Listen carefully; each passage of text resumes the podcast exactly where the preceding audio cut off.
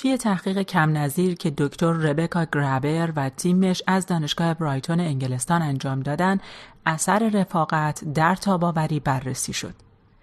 افراد شرکت کننده تو این تحقیق از نظر تاباوری روانی و کیفیت دوستیشون بررسی شدن. نتایج نشون دهنده نقش حیاتی دوستان صمیمی در تاباوری بود. خلاصه بخوام براتون بگم وقتی با سختی های زندگی مواجه میشین دوستای خوب مثل یه معجزن که باعث میشن بتونین طاقت بیارین برگردین ترمیم بشین و موفق بشین.